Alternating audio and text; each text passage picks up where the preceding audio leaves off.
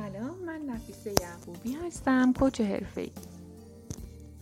دوستان می‌خوام امروز در مورد یک تجربه‌ای که برای خودم خیلی جذاب بود صحبت کنم. من چند وقت پیش داشتم با کوچم صحبت می‌کردم. وقتی به صحبت های خودم گوش دادم وقتی بازخوردها رو از کوچم دریافت کردم شنیدم که دارم به خودم میگم دارم به کوچم میگم. من به عشق آخر هفته ها که میرم کو کل هفته رو میگذرونم. یا دارم میگم که من به عشق اون چند ساعتی که بعد از ظهر تو کار دومم و کوچینگ هستم دارم زندگی می‌کنم. آدم های اطرافم که نگاه کردم خیلی یار دیدم که سی, سی سال چهل سال کار می‌کنن به امید اینکه شاید توی بازنشستگی بتونن لذت ببرن یه آسایشی داشته باشن و کمی زندگی کنن. برای خودم تلنگر بزرگی بود. گفتم نفیسه داری چی میگی؟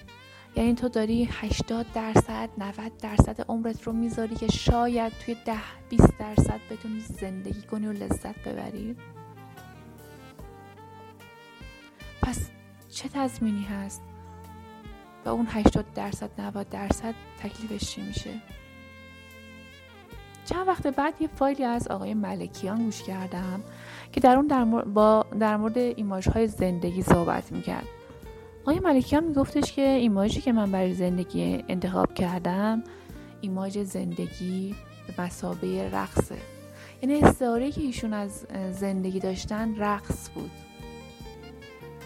به رقصنده ها دقت کردین اونها معمولا بی منت میرقصن. اونها میرقصن که برقصن. نه اینکه برقصن تا به یه چیز دیگه برسن یا اینکه یه بهونه پیش بیاد که شاید اینها برقصن. اونها توی تمام حرکتش حرکاتشون تعادل دارن. اگه تعادل نداشته باشن رقصشون زیبا نیست. اگر با خودم گفتم اگر یاد بگیرم که توی هر لحظه فقط زندگی کنم مثل یک رقصنده. لذت بردن و زندگی کردنم رو نذارم به امید روزی که شاید به دستا بعدی برسم. به امید یک لحظه خاص. مشروطش نکنم به یک موفقیت به یک اتفاق خاص بیرونی. بلکه در لحظه لحظه زندگیم زندگی کنم و لذت ببرم. اگر یاد بگیرم که بی نه زندگی کنم. دنبال یک عامل بیرونی نباشم. اگه یاد بگیرم که تعادل رو تو زندگیم رعایت کنم اون وقت می‌تونم بگم که من زندگی کردم. اون وقتی, اون وقتی که زندگی شادتری دارم اون وقتی که تو لحظه لحظه زندگیم زندگی کردم و حسرت هیچ چیز به دلم نمونده. معمولا آدما وقتی کودکان می‌خوان بزرگ بشن جوون بشن. وقتی جوون بشن می‌خوان بزرگتر بشن به یک ثباتی برسن. وقتی که به میان سالی می‌رسن افسوس جوونی رو می‌خورن و وقتی به پیری می‌رسن دیگه بابا بیلا انگار هیچ امیدی به زندگی ندارن و کلی شعر و ادبیات از این صحبت ها داریم که جوانی گذشت و حیف شد. اما یه لحظه فکر کنید اگه ما بتونیم که تو لحظه باشیم لحظه رو درک کنیم. خداگاهی داشته باشیم.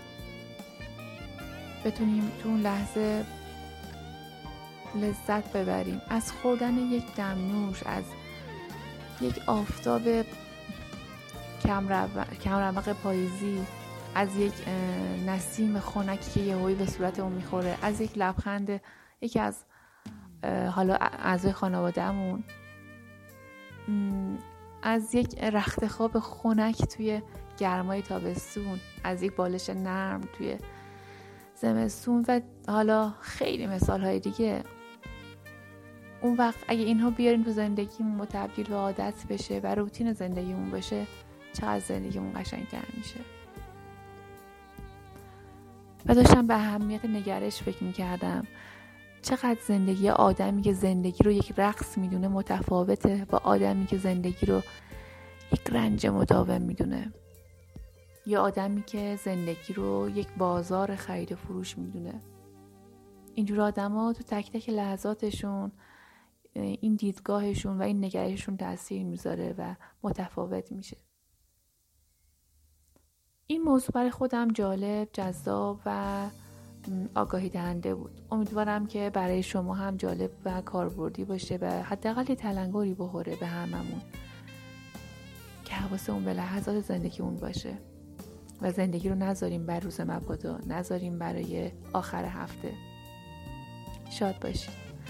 با ما همراه باشید در راهین. راهین رهیاره راهتان